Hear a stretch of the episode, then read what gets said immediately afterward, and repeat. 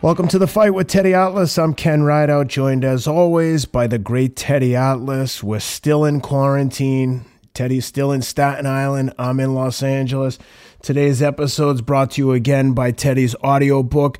Check it out on audible.com. Atlas, From the Streets to the Ring, a son's struggle to become a man. And in keeping with our theme of uh, revenue free episodes, just want to give a quick shout out to a friend's company, Laird Hamilton and Gabby Reece, good friends of mine in Malibu. They have a company called Laird Superfood. I love this stuff. I mix it in my coffee every morning. Again, not a paid advertisement. Just wanted to give them a quick shout out of appreciation. I love these guys, love what they're doing. So, with that, Teddy, let Gabby Reece was the great volleyball player. That's right. She said she interviewed you once way back in the day on maybe MTV Rules, some MTV show, or yeah. Actually, yeah, it was a video. It was an MTV video. We shot it at Gleason Gym where I was training fighters, and I actually trained her.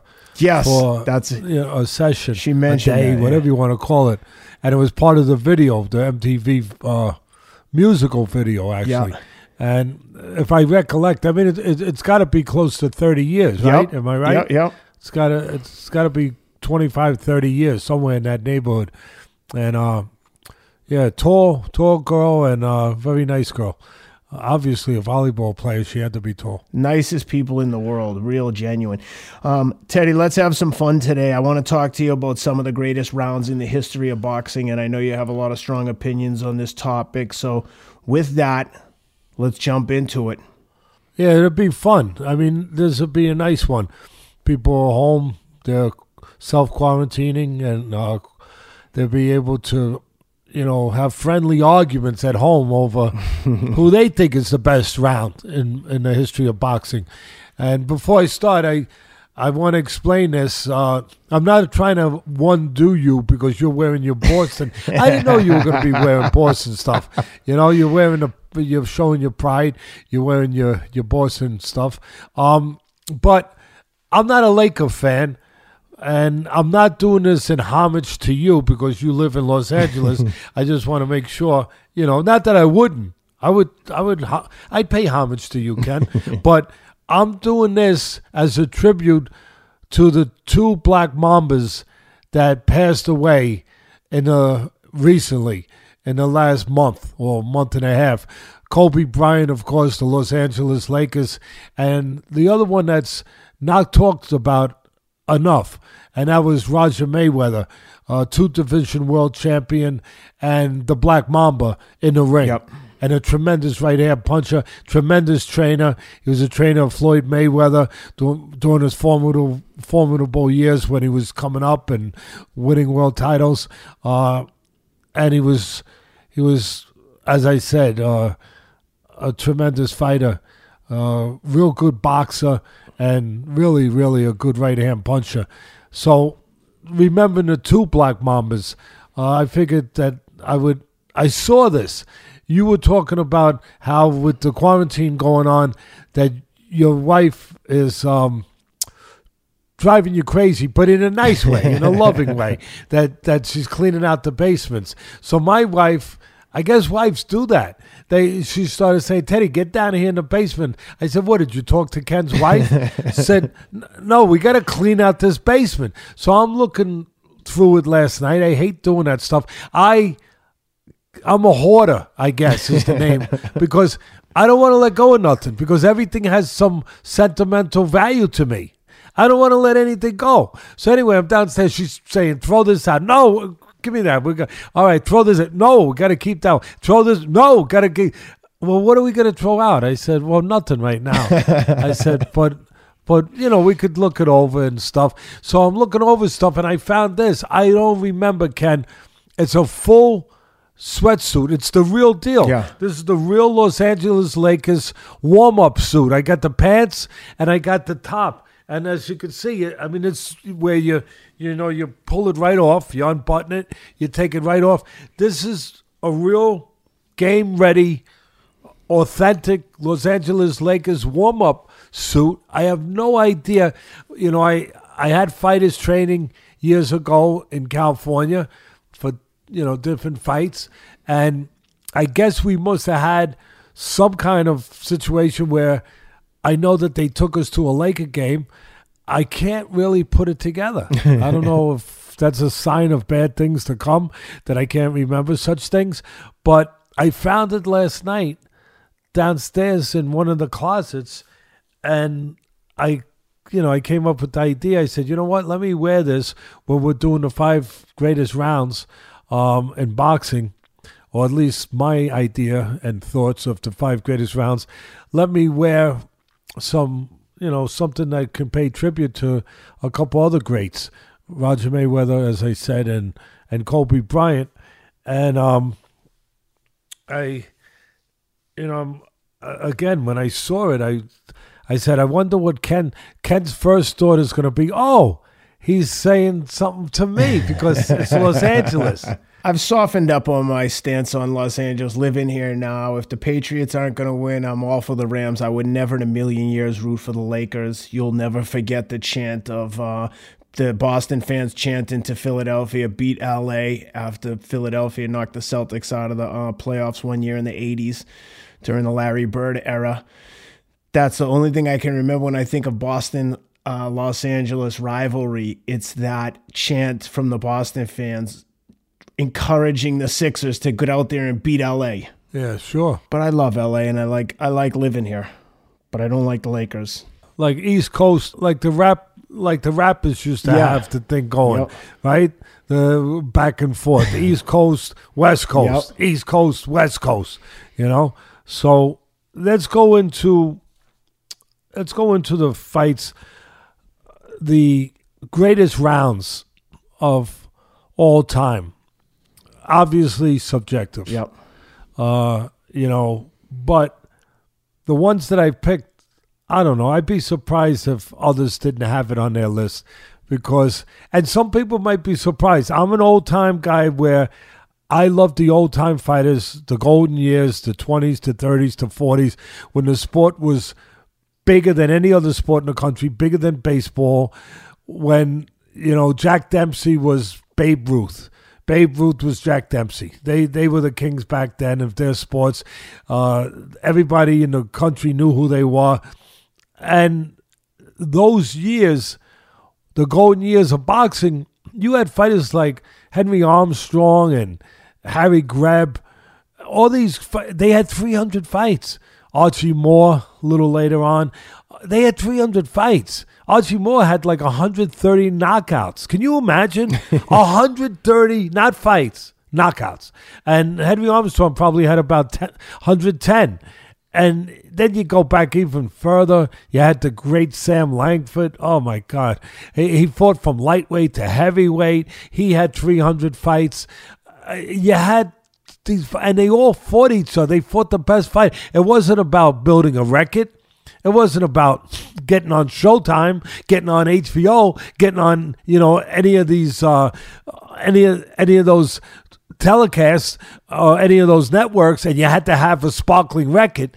No, it was just about fighting the best and becoming the best and behaving like the best and proving you're the best. So it didn't matter if you fought a fight and you lost a fight because you'd be fighting a week later against somebody and you make right up for it. It's not like today where you fight once a year, twice a year, three times a year. You you fight four times a year. Oh, you're overworked. Uh, uh, uh, oh, gee, I got to go talk to my union. You're making me fight four times? Well, go check the record of Henry Armstrong. He fought over 30 times in a year and all 10 rounders and sometimes more. So I I think some people might be surprised when they see my first couple of best rounds ever. They're more contemporary. They're, they're of the modern era because I don't I I don't pick according to any any preordained favoritism. I, I really don't. I, I pick according to what and I just made a full confession that I have some special place in my heart for those old time fighters. But I have a special place for all fighters to get in the ring and do it the right way.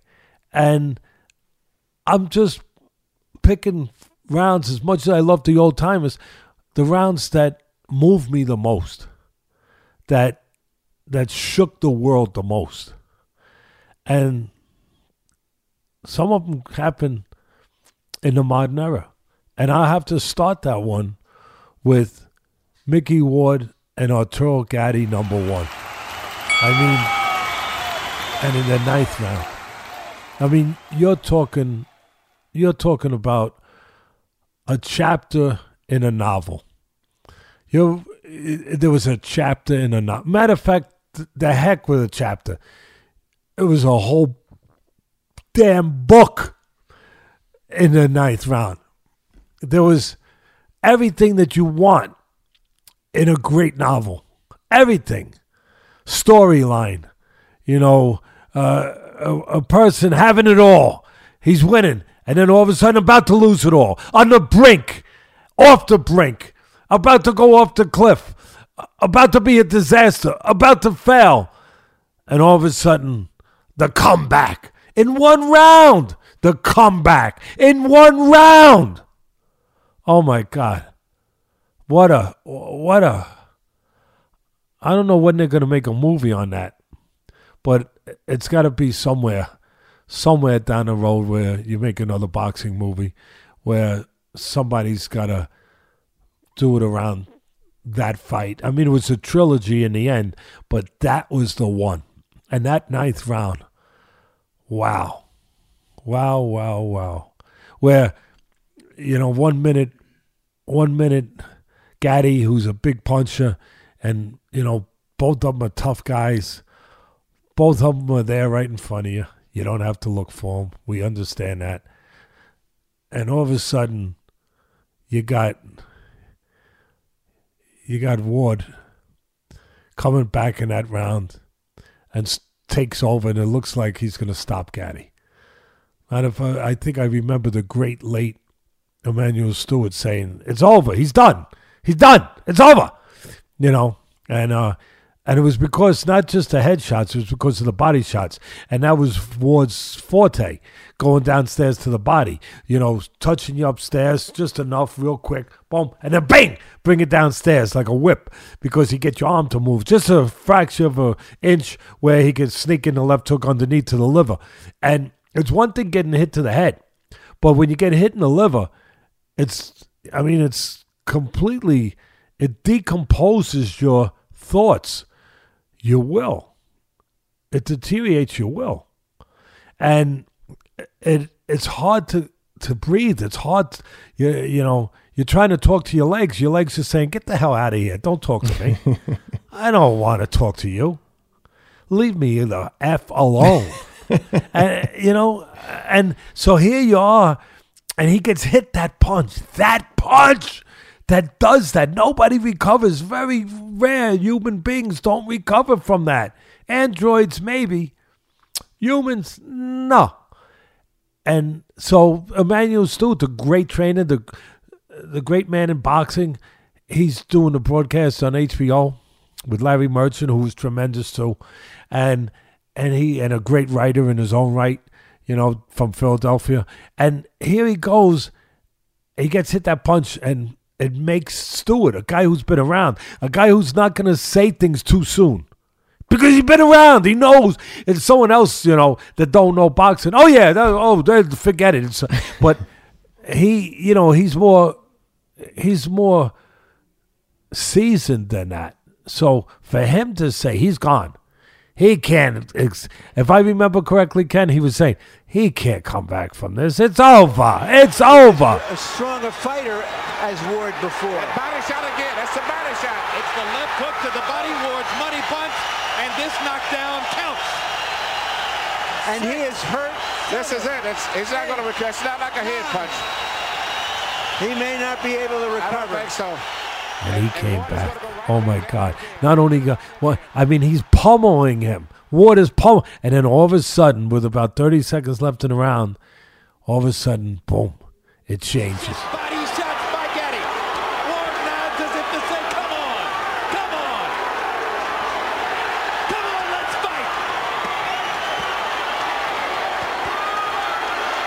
It changes roles. All of a sudden, now Gatti's coming back and he's banging him and he's hurting him.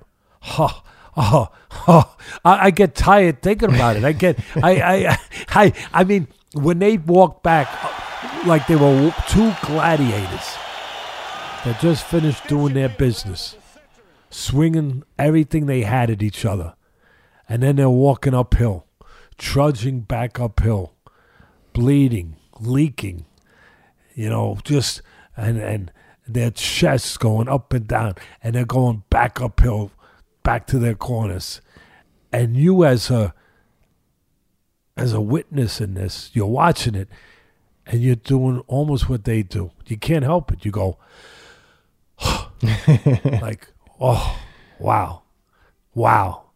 Like you feel it. Like you, wow, did I just see that? Yep. Did I just witness that? Did I, was I just a passenger in that car taking that, that ride that they just took me on? Wow. wow. And in some ways, it reminds me of an experience, not as physical, but I was with Barry McGuigan when he was featherweight champ.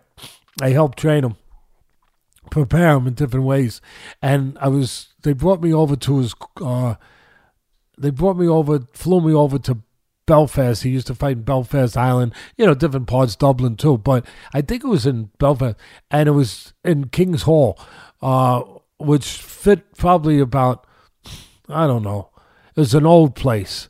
And, you know, old historic place. And McGuigan was the story because he would bring, it was during the terrible times in Ireland where the Protestants and the Catholics were killing each other. And the government of England was there over, you know, was was there as a presence, and the and the Irish didn't want them there To say the least. to say the least. And the Protestant, you know, you had the IRA, uh, y- you know, you had all these things going on. You had young kids that were being obviously recruited into the IRA and recruited as assassins, you know, to to fight against the government, to fight against uh, the government and the Protestants that were that were in with the government uh, on that side, uh, going along with with them, and so you had this great divide, which was terrible. You see it in the world, you know, you see it. It's terrible. Wherever you see it, you see it in the Middle East. It's horrible. You see it in- Ireland. It's horrible. You see it in our country. It's horrible. You just don't want to see it, but it's there. It's there sometimes, and um, and things have gotten better, thank God, and and are not what they were. But back then, I'm going back 30 years, somewhere in that neighborhood, and I'm over there, and the one time McGuigan was smart. He was Irish Catholic, but he was married to a Protestant, and it was a great story. And he used to, instead of wearing just the Irish colors or or anything that usually traditionally the Irish fighters would wear, he wore on his trunks uh, a dove, a dove, you know, the bird of peace, the dove, the D O V E, and he he was for obviously representing everybody to come together, stop killing each other, and for eventually for peace. And so when he would fight, it was uh, happening. When he would fight in Ireland on his way up, everybody would come together and there was a truce where they would basically agree not to kill each other on that day. That that people like Gerry Adams, if I remember correctly, he was one of the head guys in IRA. That's right. If he showed up normally outside, uh, he'd get shot in the head, mm-hmm. you know, or uh, be somebody looking to shoot him in the head. So he couldn't just come out. And he could be there, and the other people on the other side could be there, and everybody could be in the arena for that day. Gloves off, hands off, hands off for that day. Uh, so just, I'm giving this this build up so people understand how serious it was. So I'm over there with McGuigan, and you know, as uh, I'm going to be in his corner with him. He had a trainer, but I helped advise him. I helped, uh, you know, work out certain strategies with him for when he fought Pedroza to win the title. Actually, in in London, I made a videotape and I sent the videotape to him to of strategy and what to do for the training. And so they would bring me over, you know, for certain fights. So I'm over there. I'm over there for this fight, and like I said, it's at King's Hall, and I think it fit about. I'm just gonna take a shot, but it's an old place, hundred years old, whatever, and it fits maybe ten thousand, but there's probably maybe it's even less, but whatever it was, there was probably ten thousand more people Yeah, yeah. than was seats for. So if it fit ten thousand, there was twenty thousand in there, or fifteen thousand in there. You know, standing room. You literally, if you had a seat, somebody would be standing where your feet normally are. I mean, that's that's how they crammed them in, and so you got all these people in there. I remember we got there early. I was with Mickey Duff, and Mickey Duff, one of the greatest promoters of all time, and Barney Eastwood, who recently passed away, was his promoter over there. Mickey was was involved with him, but Barney Eastwood, and he was Barney Eastwood was the biggest bookmaker in Northern Ireland.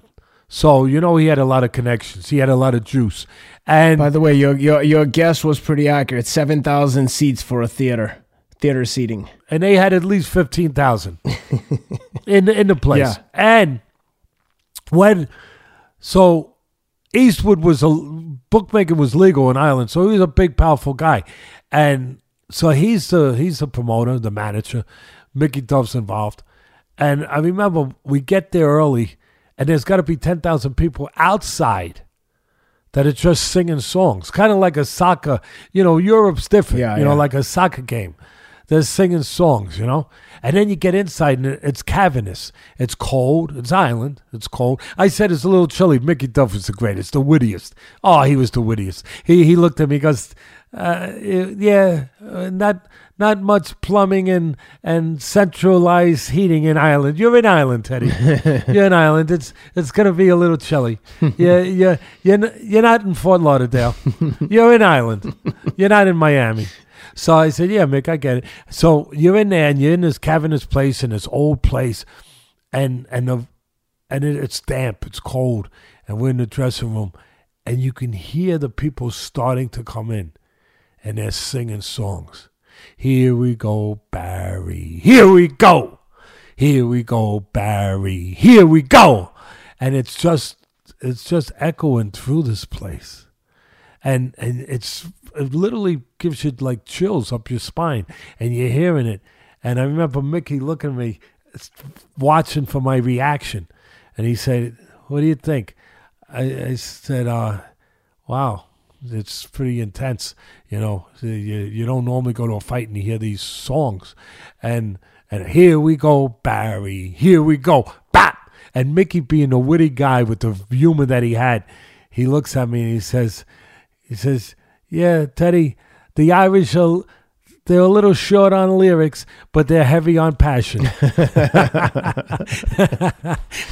I always remember that one. Little short on lyrics, but big on passion. And and then the place starts to fill up. And here's the point. Now it's packed. And it's like you said, 7,500 capacity. There's 15,000 in there maybe, and maybe another 20,000 outside. And you you gets time to leave the locker room, and you start you you know you start your march towards the ring. You can't walk. You can't walk. You can't walk. There's almost ten thousand too many people in there. so what they do is they have the British guard, the the British guard. Just imagine this now with everything I just described, with what's going on in society, what's going on in the country. You got the British guard in there with their rifles and they they make they make a, a blanket like where they put their rifles up in the air like this and they cross them. And they stand side on one side and they put their rifles together to make like a tunnel. A tunnel to the ring. And as we're walking through people are reaching their hands in in between the rifles to touch us. To try to touch us to touch mcguigan can you imagine It's crazy. and then you finally get to the ring, and it takes probably 20 minutes. 20 minutes just to get there, to navigate your way there. And you finally get in the ring. And you get in there, and the tension and the feel, and you you can feel it. You know those sayings, you could feel it in there. You really could. And you get in there, and then what? What happens then? Pat McGuigan, his father, is a well known pub singer, a saloon singer. And it's Barry's father, so he's well known there. And he gets in there and he sings Danny Boy, one of the most traditional, touching Irish songs that they have. Oh, Danny Boy. Can you imagine? And he sings, and you look around, you see all these hardened people, these rough, tough people that normally they couldn't be in the same room together without killing each other. They're all standing there, tears coming down their face. The summer's gone, and all the flowers are dying. Oh, and then when, when he finishes, I look at Mickey. Mickey looks at me, and he says, "What do you think?" I said, oh, "How do you fight now?" See that? How do you fight after that? But fighters do what they have to do. They're special, just like a football player, basketball player, a doctor, a top lawyer that might get involved in an emotional thing in the courtroom, or or a doctor involved in an emotional thing where they open up the the patient. The patient's a three year old kid bleeding internally and you want to cry, you want to start praying, but what do you do? You behave like a doctor. You behave like a professional. Same thing. What does the fighter do? You want to cry. You want to just say, no more, that's enough. Not today. Not today. What do you do? You go and you do it. You do what you got to do. You do what you're trained to do. You behave like a pro. You behave like a fighter. And you go and you fight wow, what a what what a just just incredible, and um, I, I just thought it was worth saying that to people that th- these kind of experiences were out there in in this in this world um, with boxing, and I'll tell you, it was that fight was the closest thing to that feeling watching that fight reminded me of that feeling I had in King's Hall. It was that thick. It was that intense. It was that heavy. And so that's my number one round. My number two round. Hold on, bef- bef- before you go on, can I just add one thing? Yeah, yeah, go ahead. Having worked for years with Mickey at the prison, we were both corrections correction officers at um, in Billerica just outside of Lowell. When I, s- I was I was going to say before you said your correction officers, I was going to say what side of the what side of the pipes were you on? it's funny because this, this is actually a true story. While Mickey and I both had badges on, both of our brothers were inmates at different times in that same facility. But have I tuned in to watch that fight and I didn't even know what was happening. I just happened to turn on. You know, Mickey was like for all intents and purposes, a club fighter. And when I saw him fighting uh, Arturo Gatti on HBO, you know the feeling when you see someone who you're close with, who you identify with. It's just like the Irish people with McGuigan. Like to me, Mickey was like I was part of him, you know, like he was like one of us. And I was like, oh man, Micky Ward's in there with Arturo Gatti. Oh, he's in there tough. I hope he doesn't get hurt literally I think, oh, they must have brought him in as an opponent. And when he have us that ninth round, when he had Arturo Gatti hurt, just what you're describing, like the emotions were so so deep and so strong versus what you would typically experience. I was just like, oh my God, literally in my in my head, I'm thinking, we're gonna do it. Like I'm like I'm in there with him, as crazy as it sounds. And anytime someone's like, "We did, we won the Super Bowl," I'm always like, "What position were you playing? What do you mean we won?" but now you understand. that's that's the great thing about sports is it just like for for for however long whatever your connection is whatever sport whatever team for that moment you're there with them and I'll never forget that feeling of watching Micky Ward and feeling like we were doing it like we were all doing it you know like all the club fighters and guys who were like scrapping they were getting a win on HBO it was awesome anyway You- sorry You know what you just did? No, no, it's nothing to be sorry about. You just really, in in a really eloquent way, you described the essence of what a fan is. Uh, you you couldn't describe it better, and why sports are so big in this country, and um, and how people get so attached, and why they get so attached to their teams, and to their players, and why it becomes so important. Why a kid's game, baseball, you know, whatever. Um, obviously, boxing is not a kid's game, but why a sport that you can point to a lot of things in this world that are more important. Why a sport becomes that important to somebody? Because it can, whether it's baseball, football, basketball, hockey, boxing, it can pull somebody out of a place that they're in. It can give them hope. Their guy is doing it. Everything will be okay. Their guy. You go back in the history of this great sport of boxing, back to an unfortunate time in this country when blacks were not treated right. And Joe Louis was the heavyweight champ, the biggest. He was the biggest guy in the world. He was uh, boxing was the biggest sport at that time in the world, bigger than baseball. And you had black people that were suffering. And we've gotten past that. We we we've that's the greatness of that of our country. We've been on the floor, but we've gotten off the floor. We dusted ourselves off.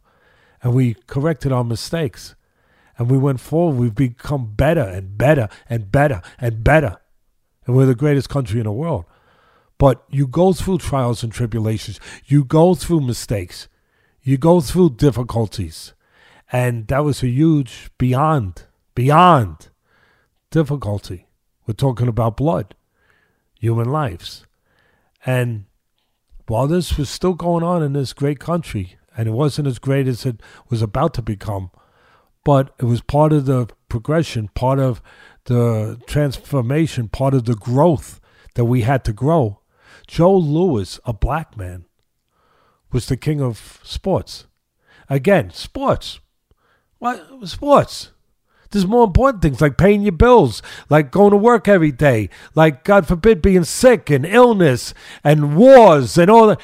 But during that time, the sport of boxing, Joe Louis being the king, Joe Louis being the champion of the world, allowed people that were down, that were losing the most important thing that you have to never lose in your life. You can lose blood, you could still live. You know, you can lose sweat and you still can stand up and you still can be revived. You can lose air and you can get new air. And you can still be able to go out there and take deep breaths. But you can't lose hope. You can't lose hope. That's the one thing you can't lose and still live. You can't lose hope. And Joe Louis was their hope. Yep. Joe Louis, the great stories where where black families, as bad as things were, would say, "We're going to be okay." Joe Louis is heavyweight champ of the world. If Joe can do it, we can do it. If Joe can win, we can win. That's how powerful. That's what you just described. That's what people sometimes don't get about sports. That it can become that at special times. Whatever it is, it doesn't have to be as serious as what I'm talking about. Yep. It could be much less serious, but it's serious for that person. That person feeling a little down, and their guy gets up there in the ninth inning in the World Series and wins the World Series. They've been lifted. They've been lifted. They've been validated. Their struggles. Everything's better. And that's that's what it can do sometimes. And with boxing, that's what it did with during that time with the great. To me, he's my number one heavyweight. Mm-hmm. And that's part of the reason. Someday we'll do a podcast just on that. But that's my, that's one of my reasons. Besides how great he was in the ring, and he was the greatest finisher maybe of all time, and he could punch from either side of the plate, left to right, and his punches were short and succinct, and and you didn't see them coming. They were they went this far, this far, and they knocked you out. But besides that, and he was balanced. He was always in position, never out of position. His legs always under him, and he had and he had Blackburn, uh, the the the great fighter himself, a great black fighter that never got a chance to fight for the title, never got a chance to do what Joe Louis did, but he was a great fighter and a great trainer. Blackburn, Charlie Blackburn. Uh, I believe his first name was Charlie, but Blackburn, great fighter, tough guy, and he was his trainer. And again, it was just it was a time where Joe Louis could lift people. He lifted people off the canvas with his punches, but he could lift people off the canvas of life by being who he was, by achieving what he achieved, by giving people again something that you can't afford to lose hope. If Joe Louis could do it, we could do it. Son, if Joe Louis could do it, you could do it. There was something to point to. So, since you brought up that part, I just wanted to. The next one, number two, again, staying in the modern era, and I can't see how you could argue with me with this one either. Corrales Castillo, number one, the 10th round. Yep. Same thing.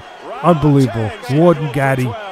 You know, Ward and Gatti, if that was uh if that was a book, well, this was the audio version. I mean, unbelievable, Ken. Unbelievable. Castillo winning the fight looks like he's gonna knock out Corrales. He's got him he's got him gone, gone, gone. You know. I mean, it was like watching a guy in a in a angry sea getting hit by waves, crashed into rocks, one wave after another. Bang, bang, bang, bang. You know? And then Corrales goes down, he spits his mouthpiece out, he lets his mouthpiece go out. That was the element. That was the X factor. Yep.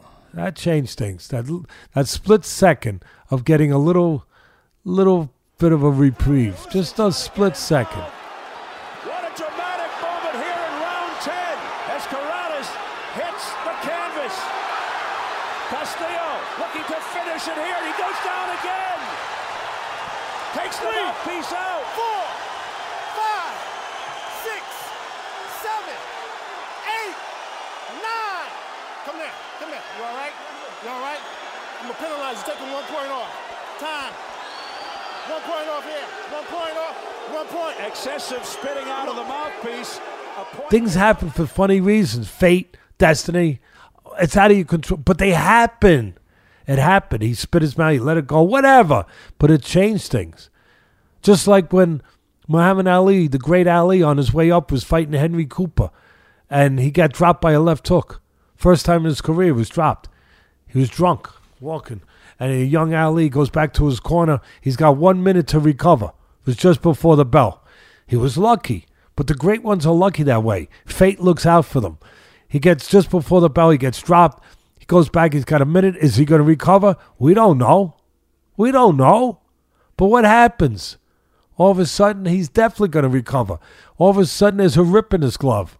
And the great cornerman, and one, one of the greatest cornermen, Angelo Dundee, says, Hey, there's a rip in the glove. We got to change gloves. That takes, that takes five minutes. five minutes is better than one minute.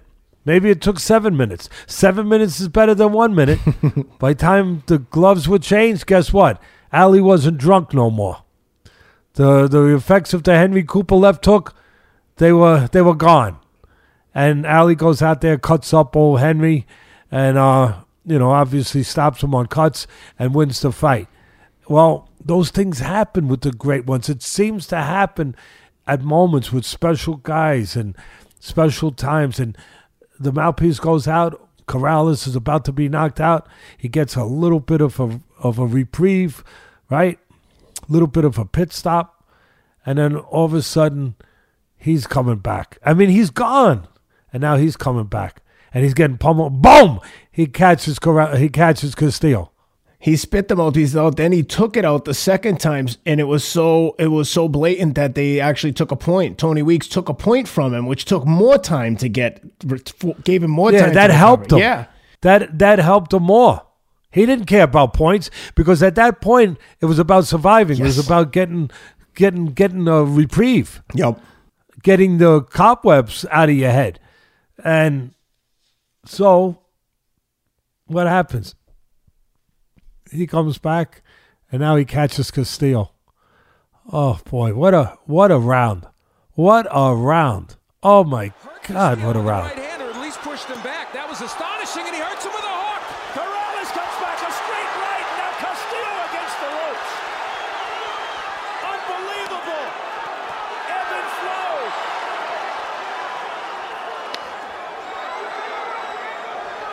They're all standing here at Mandalay Bay.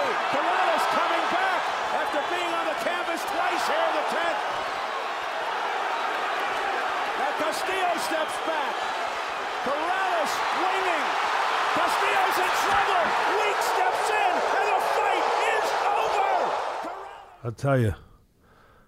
I talked about it was like watching an angry storm, you know, where the waves are just beating each other up, you know, crashing into each other. When it was all over with, it was like the Poseidon adventure. it, was, it was- it was like all of a sudden you're watching this battle of waves, and then all of a sudden, boom, one guy's not there no more. Yep. You know what I mean? Like, Yep. where, where'd he go? Where'd he go? The wave took him. The wave took him? yeah, the wave took him, Teddy. Wow, the wave took him. Yeah, it took him. I never thought it would take him. So that was that's number two. And uh number three, maybe the greatest round in heavyweight history. Maybe. Maybe, for me and the one that people don't talk about, not aware of enough. They don't talk. And it was when the 15 rounds was still 15, when fights was still 15 rounds, championship fights before it changed to 12. So you'll never see it again, obviously. So the 15th round heavyweight title fight, Larry Holmes, Ken Norton. The 15th round. Fights up for grabs. on the line and millions of dollars to boot. Here we go. Both fighters need a big round. The 15th round of the World Heavyweight title is on the line right now. Very important for both men to win round 15. And this 15th round is going to do more than get a hand raised. It's going to be doing more than designate the heavyweight champ of the world. I don't think there's ever been a round, Ken, maybe that's been more significant in changing the course of two people's lives in a sport, in any sport, than this. It changed the course of two men's life in a dramatic way, where it's this much. I mean, not even that much to to pick in that round. And Larry Holmes wins the round. Whoever wins is going to win the fight.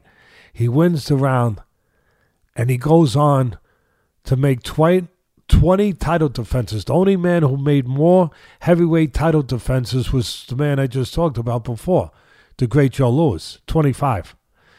Holmes goes on to make 20 title. De- Guess what? When you make 20 title defenses, guess what happens? Your bank account grows quite large. And you wind up buying a town called Eastern Pennsylvania. Basically. He he basically owns Eastern Pennsylvania, hotels, banks, whatever. That's what happens. But and that's glorious. That's great. I love to say it. But then what happens when a guy that doesn't quite that close and just gets beat out by maybe one punch, maybe, maybe one punch, what happens to him? He becomes a footnote, basically. Ken Norton, I love Ken Norton. Great, great. But he becomes a footnote in the history of the sport. The other guy goes on to be a multi, multi, multi, multi millionaire that basically owns a town and is, you know, is thought of, came this close to beating Marciano or tying Marciano's record before Michael Spinks beat him because he was 48 and 0. He was going for 49 and 0, and Spinks beat him. And then that doesn't happen, you know? So, but he's that significant. He goes on to have that kind of life, and Ken Norton becomes a footnote basically to the guy who fought Muhammad Ali three times, lost twice, and broke his jaw once. but that doesn't pay bills.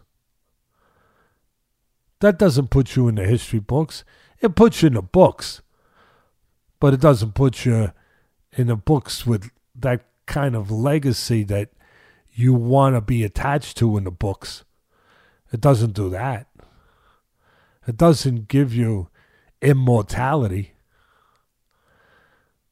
Uh, that's that's that's just a reminder of how fickle life can be, how how just how fragile, how the the the scales, the scales can go this way. Just just the smallest thing in life could kill, tilt the scale one way or the other way for somebody, and it did in that fight. And what a round! What a round! People should Google these rounds. Probably they've probably seen the first two, but they probably haven't seen the one I just said. And then number four, if you've been and you have, if you've been in Irish pubs where you go into those men type bars, you know, the the real men type bars, those Irish pubs and stuff. There's not uh, there's not as many as there used to be, but you see a picture. And, and, listen, you. I hope you go. I don't know. You, you used to go with them, but now you're a big shot. You go into those fancy uh, places that have to that have that have the umbrellas and the drinks. Right, right, right, right. No Guinness, no Guinness. Right, and a shot on the side. Right, a, a, what they call that? A boilermaker With with Uh, my four little kids, I'm happy if I can have a glass of wine in my backyard and no one come over and punch my face. No, you- you're right. You're right. You have a beautiful family, and um, so any of those bars that you go in, the people listen to me. If you don't know what I'm talking about, ask your father, ask your grandfather, ask your uncle, ask your neighbor. Somebody does. There's a picture of this fight right there above the bar. An old picture of this fight, old painting of this fight. And which fight? Dempsey versus Firpo. Back when boxing was the king and Dempsey was the king. They Firpo was down five times, and the round was the first round. Five times, and Dempsey's down twice, Ken, in the first round. And Dempsey's knocked out of the ring.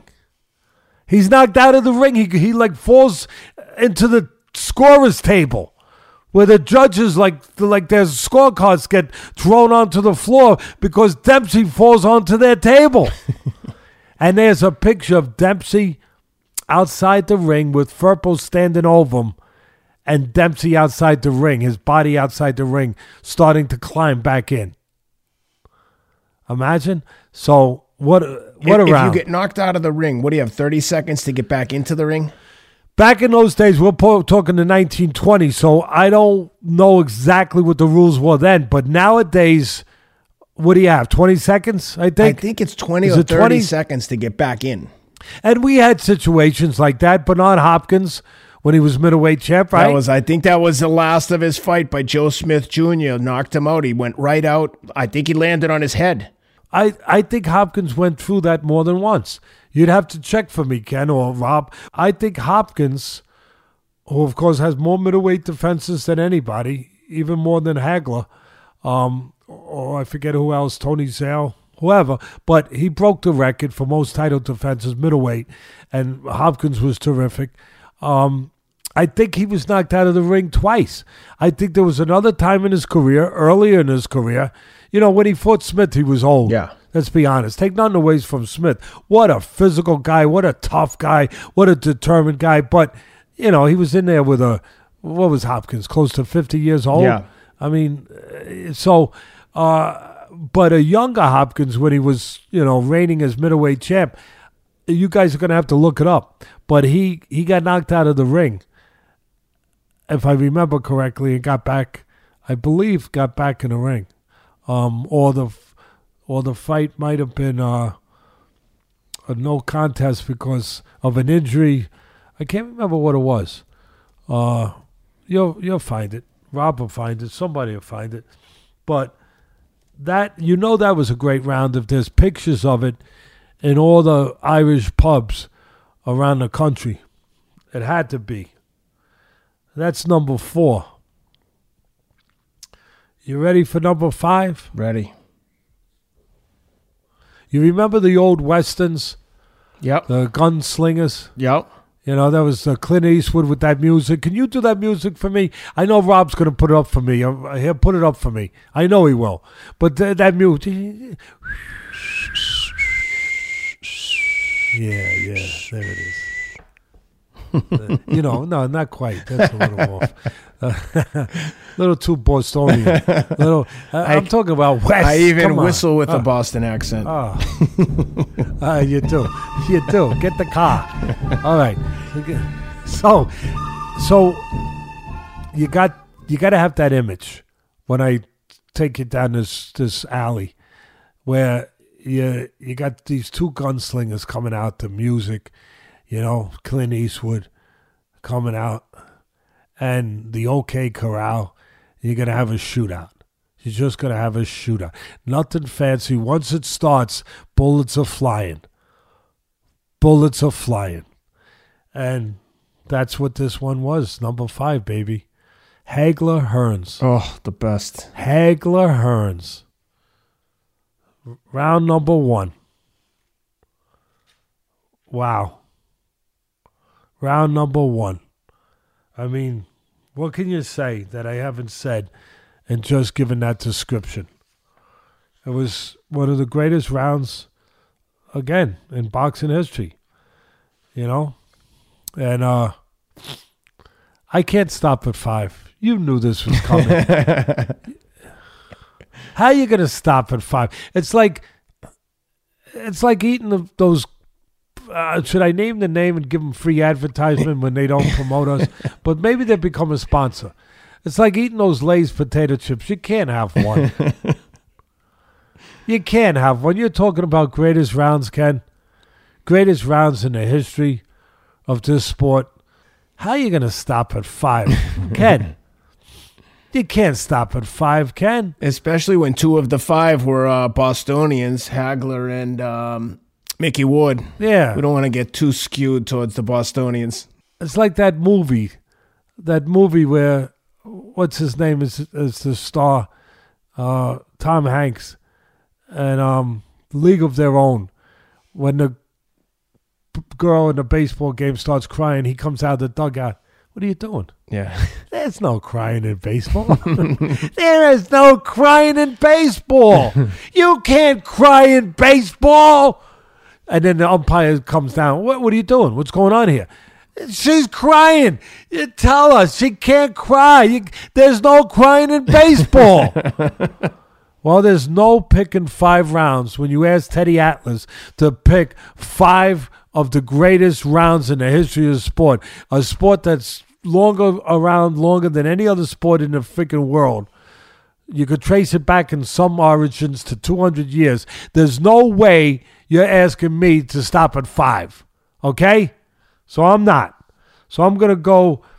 I'm gonna go through some others, and these others, I don't know the round. I just know that in the fight, there was one of those rounds was the round. I just can't Okay. identify for you which one it was, and it was Graziano Zale too. Graziano, Brooklyn kid, New York kid. Uh, remember that old show? Do you remember Kenny, the East Side Kids, the Bowery Boys? I don't remember that one. Flip, oh man, I remember those guys. Slip and flip. They were they were rugged kids out on the street. You know, they were wayward kids, but there was something special about them. Yeah. Something really good about them that you, uh, you know, something redeeming. But they were kids. They were getting in trouble, doing all kind. They they didn't have any real direction. And Graziano was that kid. He was in reform school along with Jake LaMotta. He was from the from the Lower East Side, I believe. And matter of fact, they were both in reform school, I think, at the same time. And, and you know about prisons up up where I was in a prison called Coxsackie as kids. Oh, yeah. It was it was about ten miles from where I lived in Catskill when I was training fighters up there for eight years with Customato. Coxsackie prison. I don't know if it's there anymore, but they were both in there. So it's a great story. So here, Graziano, this this kid from the Lower East Side. He fights for the title against Zale, the man of steel, the great Tony Zale, great body puncher. Oh, he had a great combination. You know what his signature punch was? Right hand to the body, bang, left hook. Right hand to the body, bang, left hook to the head. Freeze you, paralyze you with the right to the body, and then knock you out with the left hook to the head. so he fights Graziano. Graziano gets knocked out by him in the first fight. Then he fights him. He fights him in a rematch. I, I believe, I believe it was in Chicago, if my memory is right, outdoors. But it might, but it, you'll find it. So he fights him in a rematch, fight number two, and of course he's a big underdog, Graziano. But the one thing Graziano, besides that he fought with great heart in that fight, he had a great right hand, kind of like Wilder. We talk about Wilder's right hand, paralyzing punch. He had that kind of power in the right hand. He had a un. I mean, that's what he was. He was a right hand guy, right hand puncher. And what, did you find where the fight was? I'm working on it. One was in New York, one was in Chicago. I think the second one was Chicago. These guys, when you look at their record, they had so many damn fights. It's like pulling teeth trying to fight it. Uh, I see him fight in, in 48. He fought him in Newark. Tony Zale in 47. He fought him in Chicago for the NBA uh, middleweight title. National Yeah. Boxing So it was- Association. Yeah, that was the title. There was one champion. It was like it should be. There was one champion in each division, not five, not 10, not 22. One champion. Zale's record fighting for the title was 63 and 16. yeah, not bad. And so he goes, the man of steel. So they fight the rematch in Chicago, and Graziano's a big underdog. He's on the floor in the fight. He's behind, way behind in the fight. And I don't know, it was the fifth round, sixth round. Six. He catches Zale, sixth round. He catches Zale with, with that thunderbolt like Wilder has, that right hand. Tremendous puncher.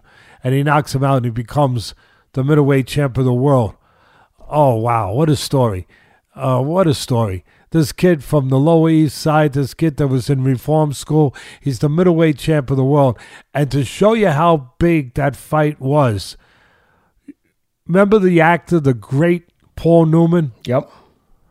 Well, a young Paul Newman, they make a movie out of that fight. They make a movie out of the Graziano story. They make a movie called Somebody Up There Likes Me. And Paul Newman, the young Paul Newman, great actor, he plays Graziano in the movie. It became a very popular movie. I don't know if it won any awards, but it was a feel good movie. Really, really perfect movie for this story. And uh, anybody who has a movie about their life, uh, I guess you could say they made it, and they deserve to be mentioned on my on my list. As a matter of fact, I remember afterwards he was one of the first fighters back in those days that got commercials. He used to do Midas, I think Midas muffler commercials, and and he you know he'd stand there and he had that that that act that New York broken broken uh, you know sort of uh, uh, you know so accent, you know that uh, accent that Cus D'Amato used to get mad. He used to say, "You know what gets me mad, Teddy? People when they hear the way he talk, uh, you know, I would have had, uh, you know, he he had that kind of talk, you know, uh, you know, like that that just street sort of uneducated, rough around the edges talk. Yeah. You know what I mean? Like like a tough guy talk, like." Yeah, you know, I, I would have had him in the bed, but uh, you know, the the the guy got away, and then I cut him with the right hand. I, you know, I would have mauled him. I would have mauled him if I would have had a chance. uh, You know, and when he would talk that way and do the commercials, that's why he got the commercials. There was there was something likable, something something that was sellable with that. You know, that that uh, that connected with people. So he got these. He got the basically he was the guy that represented Midas mufflers with the commercials. But Cus used to get mad and say, people think he talks that way because he got hit too much. but he but I know Graziano because Cus had Graziano Yeah. in the before he turned pro. Cus had him. A lot of people don't know that. So Cus said he always talked that way. He talked that way before he ever got hit a punch. that was just the way he talked. But everybody blamed it on boxing, and Cus used to get pissed off, so, and, and would have to, uh, he would have to explain that to you. But uh, he he would do the, gonna buy, gonna buy Midas commercial. All right, uh, if you don't. I'm gonna knock you out. I'm gonna hit you with this, you know. So he was the face of Midas mufflers. So that's number that became number six in my five in my five uh, round list, and number number seven, Ali Frazier three. I mean, how can you, I mean the thrill in little? I don't remember if it was the tenth round. It was a late round, but all I know is if you have to one of the greatest fighters of all time tell Sports Illustrated after the fight that after the tenth round he felt like he was gonna die. Yeah. Those are Ali's words. He said, I felt like I was going to die. And I went back, and he was very honest. You don't get this too often because people want to protect their images, they want to protect themselves. They don't want, especially in a boxing game. And even if in the other sports, like if you're a pitcher and your arm felt like it was falling off and you struck a guy out, you don't want to tell him your arm was falling off because the next time the guy might dig in a little bit more Yeah. and say, hey, He's, he, I know he doesn't feel good, even though he's making me think he feels good. Or a football player, where you know the guy, you don't want to tell him that, hey, you know, I, I was, I didn't feel like hitting anybody no more, because then you might feel that you can get the guy to that place. Yep. So you don't want him to know your possible weaknesses. So fighters wouldn't talk honestly about how they were human. They were human, and they felt human thoughts. So here he is. Here he is, where after the tenth round, he talks very honest, more honest than anybody ever had probably before. And he tells the writer from Sports Illustrated, "I felt like I was gonna. It was the closest thing I ever felt to death." And he said, when I went back to the and sat on the stool in the tenth round, I thought about quitting. What? What? what? What? Muhammad Ali? What? And people never thought that a fighter of that caliber, a performer of that caliber, whether it's baseball, football, it could be anything. It could be a guy who goes out to work for his family and he feels like quitting. He, he, he just gets down. He feels it, but he doesn't quit. He doesn't quit because something else picks him up. His responsibility to his kids, whatever it is. And but it doesn't mean you can't feel what a normal person would feel and such things. So you people out there, you feel that? Hey, Ali felt it. What matters is what you do, not what you feel. And Ali felt like quitting, he said. And then the bell rings, and what does he do?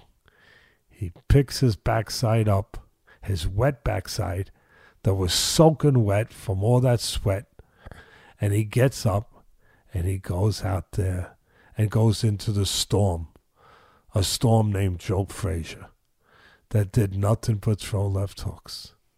And he went out there. And then at the end, who winds up stopping in a corner? Eddie Futch stops it in the 14th round. I believe it was the 14th round, uh, and stops the fight and doesn't allow Frazier to come out for the 15th. And, you know, and meanwhile, there's another lesson in life. You feel so like you can't go on, and four rounds later, the other guy can't go on. Mm-hmm. There's another moral to that story. Don't give up. The other guy might be feeling the same thing as you're feeling in life. You don't know. You don't know. You don't know. So that that what a oh what a fight. And and again, they were never the same. They they left big pieces themselves. They left big pieces themselves in the ring. They really did. That night, they didn't leave that ring whole. They did not. But it's a tough sport. It's a brutal sport sometimes. You know, Yep. it was uh it was a it was a if there's such a word or such a phrase as what I'm about to spit out of my mouth, it was a beautiful brutality. Yep. There was a beauty to the brutality because beyond the brutality, you saw why man is still here. From the first time that we started walking up straight instead of bent over, and we had less hair on our arms and legs, there was there was a understanding from the beginning, whether it was a woolly mammoth outside your cave or a saber-toothed tiger or uh, somebody from, you know, one of the other tribes with a club in his hand, whatever, you understood without having to say a word. Conquer or be conquered. It was emblazoned into our souls, into our DNA. That's why man's still here, baby. Conquer or be conquered. That reminds me of that expression when you were describing that fight that when you're going through hell, keep going. There it is. And, you know, that's what it was. And there was nothing left. He thought about quitting. And then the bell rang. And he got up. Conquer or be conquered. That that's why I say a beautiful brutality, because it was brutal. Yeah. But what, what was beautiful was to be able to see where men can reach when they dig inside of themselves and they explore those spaces inside of themselves. Uh, it's extraordinary what they can find, where they can go. And that was extraordinary. It really was. Oh, boy, brutal, uh, damaging, but who's to say if you asked him again if it was worth it? Ali, Ali didn't get a, you know, he didn't get the, he didn't get to live the years that he might have lived if he didn't go through those fights, and to be debilitated physically the way he was. Let's be honest, we talked the truth here with Parkinson's. That that didn't come out of the sky. It came out of fist. Mm-hmm. Fist that came out of the sky. But it didn't come on its own. But if you asked him, he was never unhappy at the end. He was never unhappy. He was always gracious. He was always part of his religious beliefs to be good to all people. You know, with Islam and his belief of just being good to people, loving all people, and he he changed. He made a metamorphosis uh, in his life later on uh, as a person, and he really did believe in loving all people at the end, and he practiced that. I, I was with him one time in a place at an event, and he wasn't in great shape, and they were trying to get him to leave. And there was a line that just kept going and going and going and going on autographs, and he would not leave till he signed the last one. He just wouldn't. He just wouldn't. It reminds me of another boxing guy, you, when we were at the Hall of Fame and you were trying to go from one event to another. Uh, and there was a line of people, and Rob and I were giggling to ourselves because the guy who was organi- organizing the whole thing was like, Teddy, we're going to have to delay the cocktail party. And your attitude to him was like, so delay it. And we're not going to leave until all the people get it autographed. There was a line of people, and oh, it was so funny watching the organizer panic as you were like completely unfazed by his chaos and like, no, until all the autographs are signed, can't delay the cocktail party if you have to. So he must have rubbed off on you. I don't know. I, I I'll never be an Ali, but but we can all be who we want to be. Mm-hmm. and I want to be a person that um respects people, you know, to the point that they have a right to be respected, and that cares about people. And if people can come up there and take the time to come up to the Hall of Fame and drive wherever they drove, some of them flew from London and different places, you know, Yeah. Australia. That's a good point because the place is in the middle of nowhere, more or less. I mean, it's it is. it's up there. And if people could come up there, they could take the time to think it's important enough to get an autograph from from you, from from who? What what am I? And they think that that's important enough. Well, I'll be damned. And I'll be damned if I'm going to let a cocktail party make me walk away when a person is there and wants an autograph and came where they came from and thinks that's important to them. And makes it that important to them. It's a privilege. Yep. It's not a. It's not a. A burden. No, you're right. It's. Uh, it's a privilege that somebody cares that much, yep. and that you could make them. That you have to give for that moment. I might not have that gift again. Yeah. But for that moment, I have a gift to be able to make somebody feel a little better, to feel good. Yep. I don't deserve it, but I don't know how it happened, but I have that gift for that moment. For that moment, I have that gift, that uh, that that privilege to be able to make somebody feel a little bit better. Yep. What's better than that? Yeah, no. What's more important than that? Nothing. So, but that fight, and then the next round. Again, I can't tell you. Oh, I can tell you the round. Joe Louis versus light heavyweight champ Billy Conn. The first time that a, a light heavyweight was moving up to heavyweight. Well, not the first time. I shouldn't say that. But he was trying to become. He was trying to become the first light heavyweight to win the heavyweight title. That's what he was trying to do.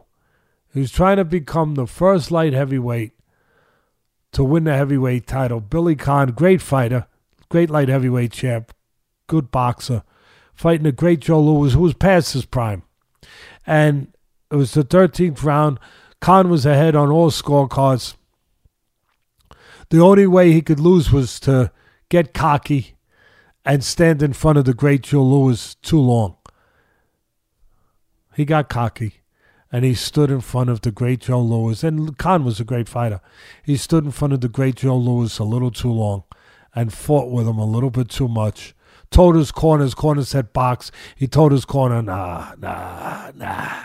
What's the fun in that? I'm knocking him out. I'm knocking the old man out. Respect your elders. Respect your elders. A lesson. And what does he do? He stands in front of him a little too much. He's way ahead on the scorecards. Louis knocks him out. 13th round. The great Joe Louis. And uh, number nine. And you know, you know why I'm going with this one, Ken? Why is that? Two reasons. One, because it belongs here, number one. We have great fans out there, and I want to take this moment to thank them. You always thank them. I want to thank them for being with us and giving us a reason to do this. And I want to, one of the fans that had written in to, and Rob looks at, you know, Rob tries to look at all of the uh, things that get written in, and my daughter looks at a lot of them too, my daughter Nicole, and they get written into my Instagram, they get written into, I don't even know Twitter. what they are, you know, Twitter. Uh, I was going to say Twitter. I'm glad you jumped in there. And they're written into Twitter and they're written into our show. And I don't, I don't get to see them all, but I, I see some, and I try to read as many as I can when they're brought to my attention. You know, but there's so many of them, and we're blessed. I'm blessed, and I'm thankful. But there's one that I did see. The fan, he loves us. He loves the show, and and we're grateful to all the fans. But he had a complaint. he loves the show, son of a gun. But he had a complaint. He said, Teddy, you talk about all these fights and all these great fights, and thank you, and I'm with you, and my family's with you, and my friends are with you. But why do you not talk about during the '80s the great fights between Boza Edwards and and and uh, Bobby Chacon and uh, Bazooka Limon, all those guys? Why do you not talk about them? All right, okay, I'll talk about them. Here I am. I hope you're listening. I hope you're listening, buddy. and here it is for you. This one's for you. Bobby Chacon versus Boza Edwards. They fought a few times, um, but every one of the fights was just wars. Nothing but wars. And there was a fighter at that time, Bazooka Limon. The three of them, they took turns fighting each other. And then a guy came along named Hector Camacho, who really is an underrated fighter. He really was one of the fastest fight. We talk about the speed of Mayweather and Pacquiao. A young Camacho might have been faster. I mean, that's how fast he Yeah. was. which is pretty pretty amazing what I just said. And he came along. He he was just too fast uh, for these guys. Or for Bazooka Limon, I remember that fight. I think that's who he fought. But they fought so many times. But pick whatever round you want. I don't care. But Chacon versus Boza Edwards, um, just two gladiators from the 70s, the 80s. Uh, they left it all in the ring. And quite frankly, especially Chacon, he left too much in the ring. He left too much in the ring, to be quite honest. But that's another reason why I'm mentioning him. The the fan that, that wrote in that what he wrote in, he's absolutely right. He deserved, he earned the right to be mentioned. And I'm doing what the fan reminded me to do. Number 10. George Foreman versus Ron Lyle. Some people called it the elevator fight because each were on the floor so many times, up and down, elevator. Uh, again, pick your round, but it was it was quite a fight. They were both on the floor. Ron Lyle was a guy who began his boxing career in prison, I believe, in Colorado. Uh, he got out. He became a heavyweight contender, good puncher, and he fought the great George Foreman. George Foreman had a great chin. He needed it against Lyle because Lyle was a hell of a puncher. I think mostly with the right hand, if my memory's right. But, and then I'm like the energy bunny with gloves on. I'm just going to keep going, baby. Number 11. And I wrote to myself, last but not least, guess what? It's not last. but I thought it was. My intentions were at the moment when I was doing I swear to you, Ken, at the moment I was doing it, it was going to be my last one. But, you know, then, then you start thinking and you say, wait a minute. And this one, just like I did the other one for the fan, and I'm not doing them if they're not legitimately belonging there. I'm not doing Yeah. it. But this one is for my friend, the great Philadelphia Hall of Fame promoter, Russell Peltz. I know that this will make him happy. It was Matthew Saad Muhammad, who was a great light heavyweight champ, made great fights back in the 80s, on t- fought everybody Yaqui Lopez, Jerry the Bull Martin, everybody. I mean, eh, he he was a he was the the epitome of what you mean when you say fan friendly fighter. And good right hand puncher, tough guy. Got hit too much, suffered the consequences later in his life, unfortunately. But boy, he brought a lot of good fights to people. Muhammad Saad Muhammad, Matthew Saad Muhammad versus Russell Peltz's fighter, Marvin Johnson. Marvin Johnson was a southpaw, tough guy. Oh, oh, tough guy, tough guy. Uh, Muhammad won by 12th round KO. I don't remember which round exactly, but uh, was was the great round. But they were all great rounds. Again, choose whatever you want in that fight. You can't go wrong. Um, just can't go wrong. And I'm going to read my note here. On second thought, I better throw in one more. so, number 12, and again, inspired by a friend, but it, it belongs there, but inspired by a friend. My friends, the fans, everybody out there, they, uh, they put me back on the right road sometimes. I listen. People think I don't listen. I listen. I listen when I want to. And this one is for to so my friend, the great historian. I think he's probably the best historian, if not the best. He's one of the top. Like we got the top five, which has become twelve right now, um, rounds of all time. This my friend, who I'm about to mention, is probably the top historian in boxing, but definitely in the top two or three.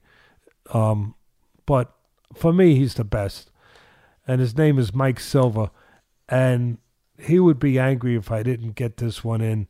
The old mongoose. He loved the fighters of the, you know, of the era of the golden era, and uh, how can you not love the old mongoose Archie Moore? Three hundred fights, hundred thirty something knockouts. I mean, you know, he had the uh, the turtle defense. He invented this, the turtle defense Oh, yeah. again like this, and uh, you know, he he fought. He was still winning f- titles or defending titles in his forties, late forties. He didn't get the shot at the light heavyweight title. He might have went down with. He still might be the greatest light heavyweight of all time, but there's an argument to be made. But he might have went down as the greatest light heavyweight by miles if they gave him his title shot when he deserved it. But they didn't. They didn't. You know, it was still hard back in those days where a black fighter didn't always get a fair shake, unfortunately. And he had to wait longer. But when he got his shot, he made the most of it and he kept the title even into his late, you know, into his 40s. Uh, and he, uh, this is quite a fight. The old Mongoose, the great Archie Moore, he was in his 40s. You could look up the age right now, Ken, if you want. But it's a fight against a young, I think he was like 25 years old, 26 years old, Yvon Durelle from Canada.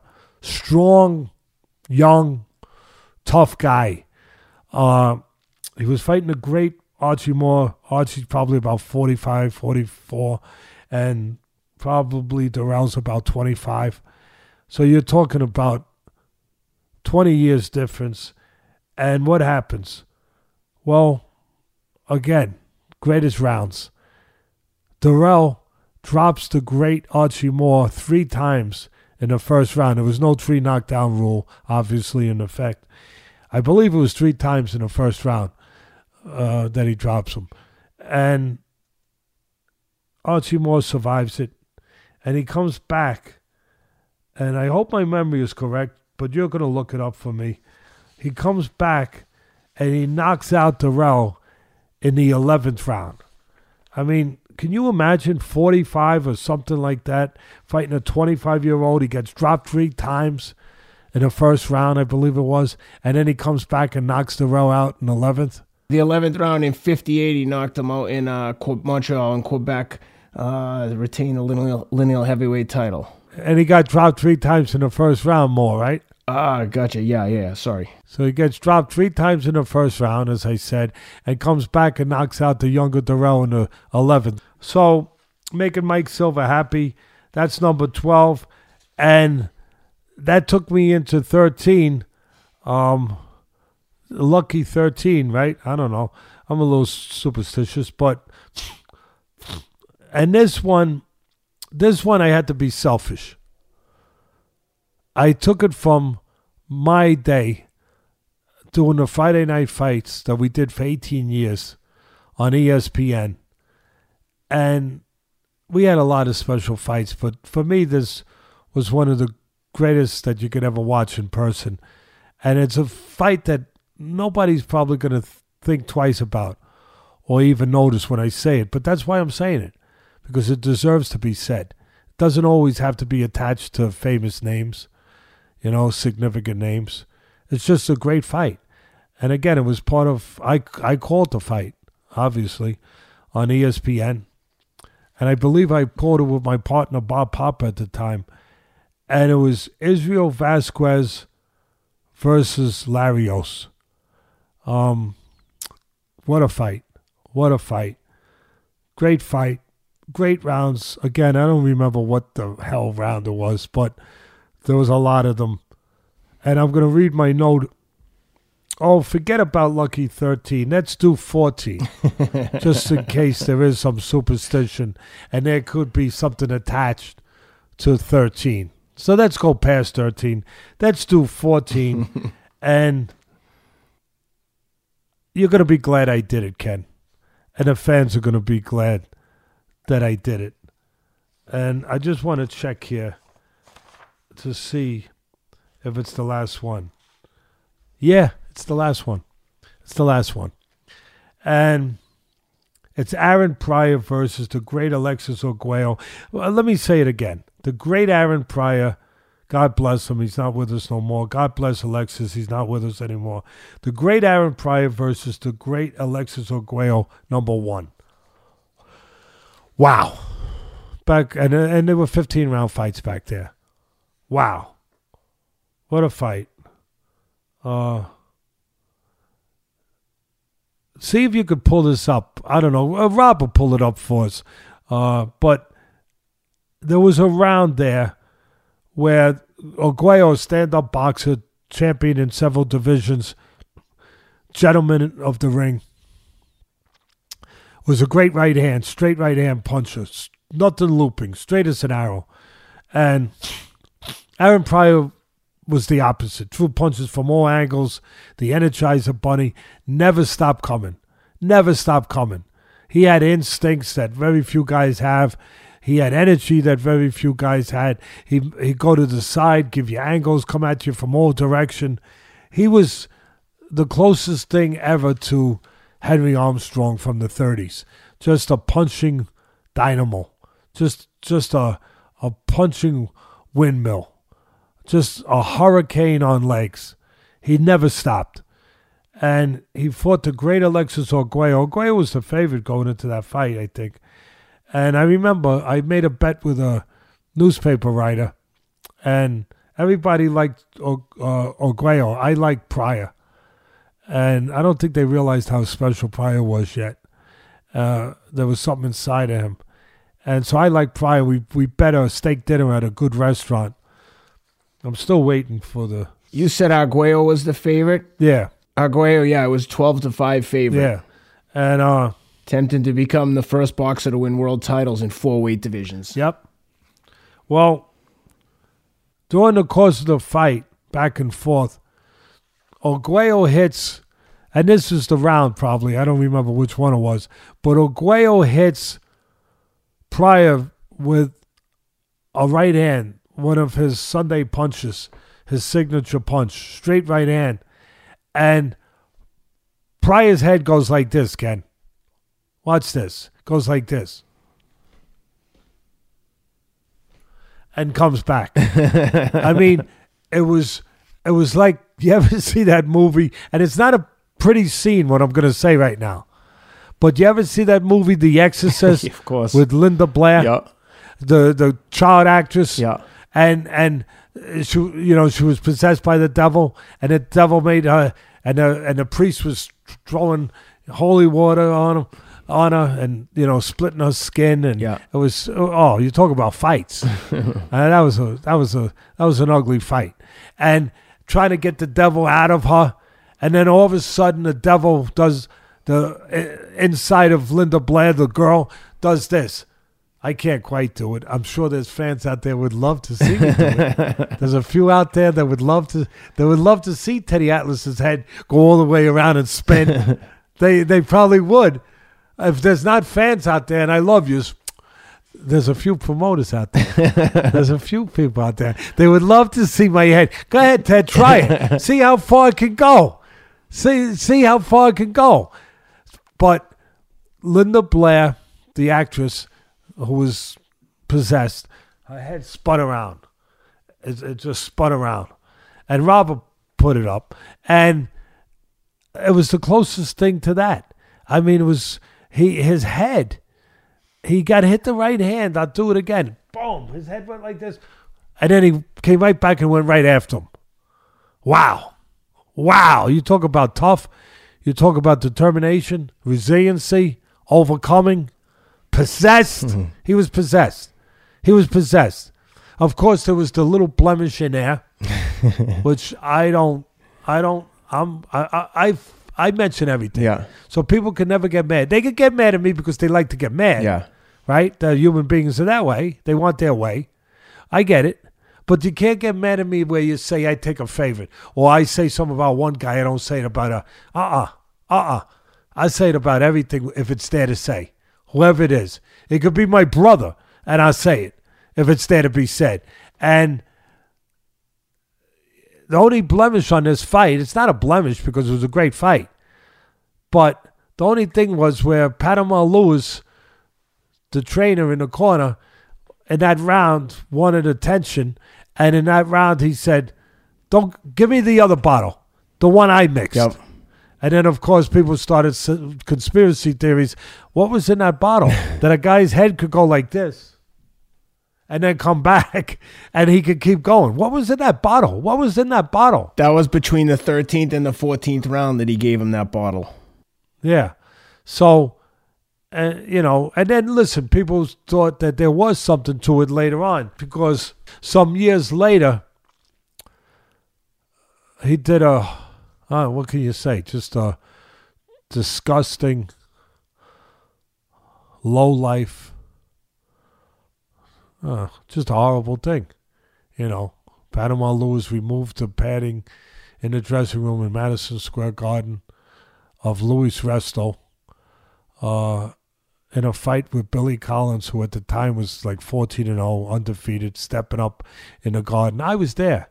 I was at the garden that night because that was the night that Roberto Duran, after no mas and everything he went through, trying to come back to greatness, get back to close to greatness again. That was the night that he fought the Bronx born, who I knew very well, and God bless him, he's not with us anymore. Davey Moore for the I believe it was for the junior middleweight world championship. And here's the great Roberto Duran coming back with everything that he was coming back from, you know, from the no mas and everything else. He comes back and he wins the world title in Madison Square Garden and he beats Davey Moore. He stops Davey Moore. Wow. And and I'm at the garden. It's a full garden. And on the cold feature of that, you know, on the undercard, the cold feature was undefeated Billy Collins versus Louis Resto. And nobody really thought much of it. I remember being in the ring, or being in, uh, near the ring, and I remember when the fight ended, Louis Resto won. And you couldn't see it from the crowd, but if you were watching it on TV, you could have saw it, I guess. But Collins' face was was swollen up, as though he was like he got hit with a baseball bat. I mean, he was all swollen up, and you know you see that sometimes, but this didn't seem like it should have been from the kind of fight, you know. And Louis Resto was a puncher. He was a guy that never stopped punching, but he was he was a guy that couldn't break an egg. Yeah. he wasn't a puncher. Tough guy, experienced guy, really was. But he and all this damage. But the one thing I remember being there in the arena, I looked up and something was going on after the fight. Like instead of going and shake, shaking each other's hand, going to the corner waiting for the decision, something was going on. You could see something was happening that wasn't right. And sure enough, it wasn't right. And Billy Collins, what happened was Billy Collins' father was his trainer, or was in the corner with him.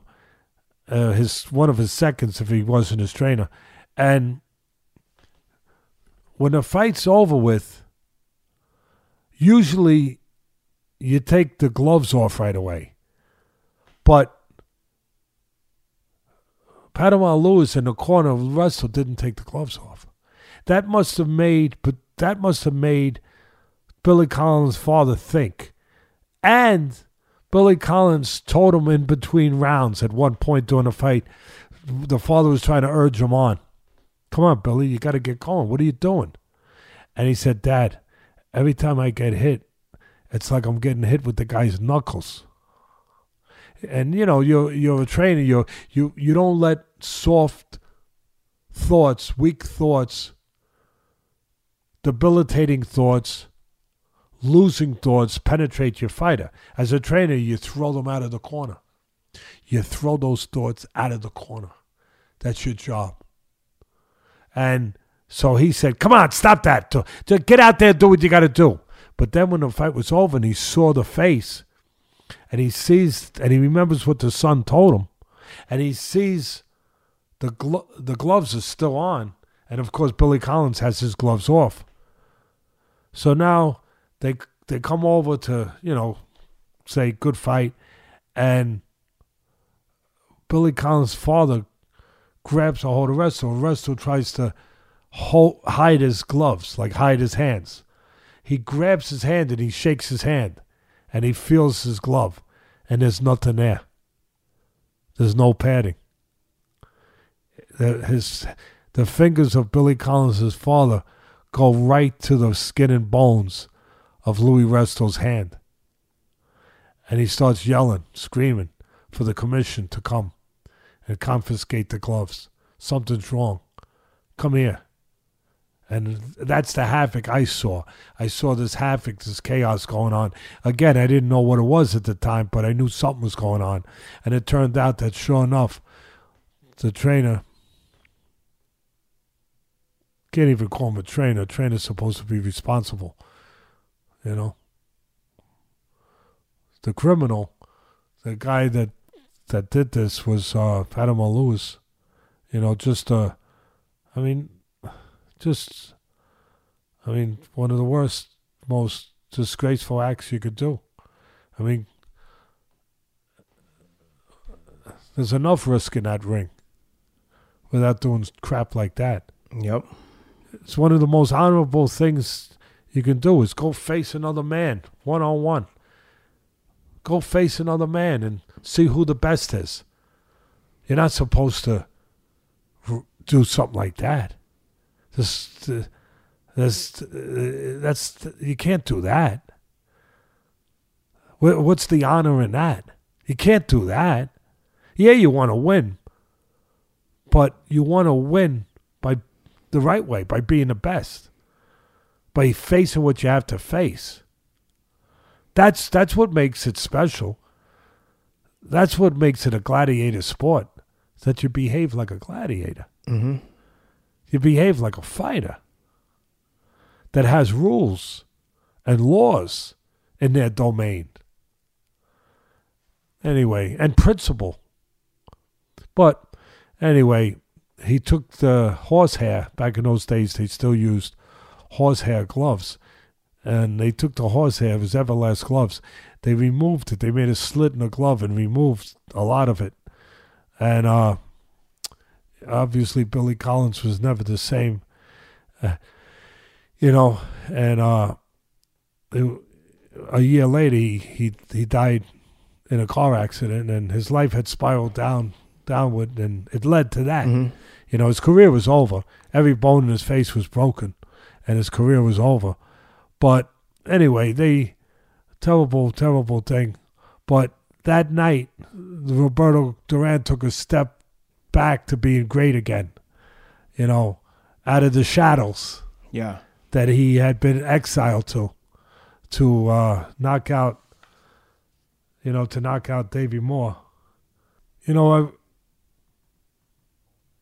I, hope everybody enjoyed these uh, these rounds because I feel like I just went 14 rounds.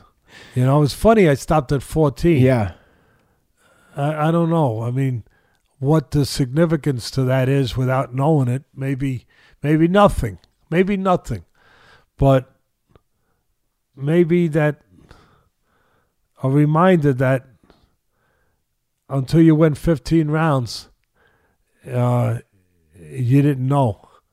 You know, you the that was the full distance.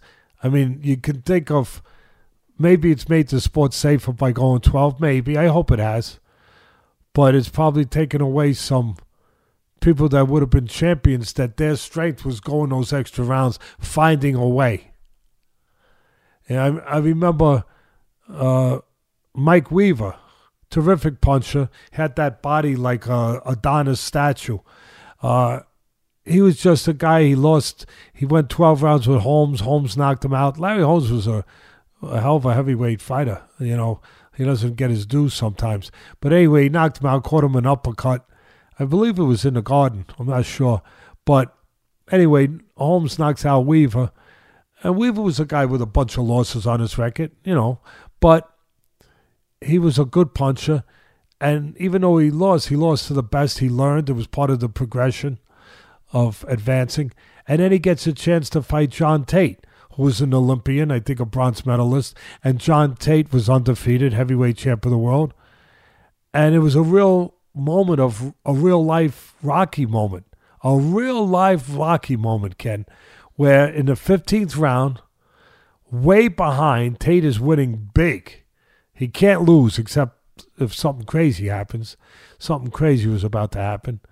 And with I don't know how many seconds left in the 15th round, I think it was the 15th, he Weaver hits him a left hook and Tate's out before he hits the canvas. Face first, like a giant oak tree. Bang. Face first. He falls, and a real live Rocky moment just happened. Only boxing can provide those. You know, like I say sometimes, life's not fair.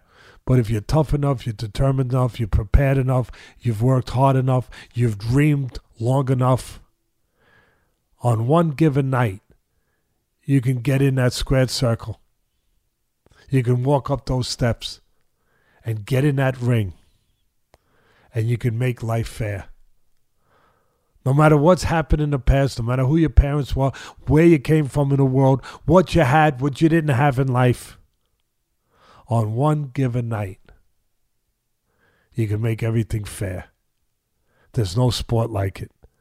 On one given night, you can get in that ring and you can be called champion of the world. Wow. And on that night, Weaver, with all the losses and everything else that I just described, with seconds left in the 15th round, way behind in the scorecard, he lands a left hook and he made life fair. He made everything right. Well, that was excellent. We've given some. We've given everyone, or you've given everyone, a lot of content to uh, absorb here. We've also given you 42 minutes of uh, the top rounds ever 14 three minute rounds 42 minutes of uh, bonus content for the corona quarantine. And if that isn't enough and you'll enjoy teddy's stories check out his audiobook atlas from the streets to the ring a son's struggle to become a man available on audible.com you got anything before we say goodbye teddy? Yeah, I got something for you. I I can't give it to you, but I can think about you, and that's the same thing out there now with this going on with the virus and the quarantine. Even if you can't give something to somebody, you can make a phone call. You can tell them you're thinking about them. You can reach out that way. And um, so I'm doing that. I brought you a Diet Coke because I know that you love Diet Coke. it's my vice So it's here for you you're the best when we get when we get past these times. Sounds like a deal. Well, guys, thanks for being with us. I hope everyone enjoyed the show. Um, if you've got suggestions for future content, obviously with no boxing going on, we're here. We'll deliver the content, whatever you guys want. If you have ideas for future shows, please feel free to hit us on all the social channels. And um, with that, say Teddy, stay safe, be careful in Staten Island, and uh, we'll see you guys next time. Take care. You too, Ken.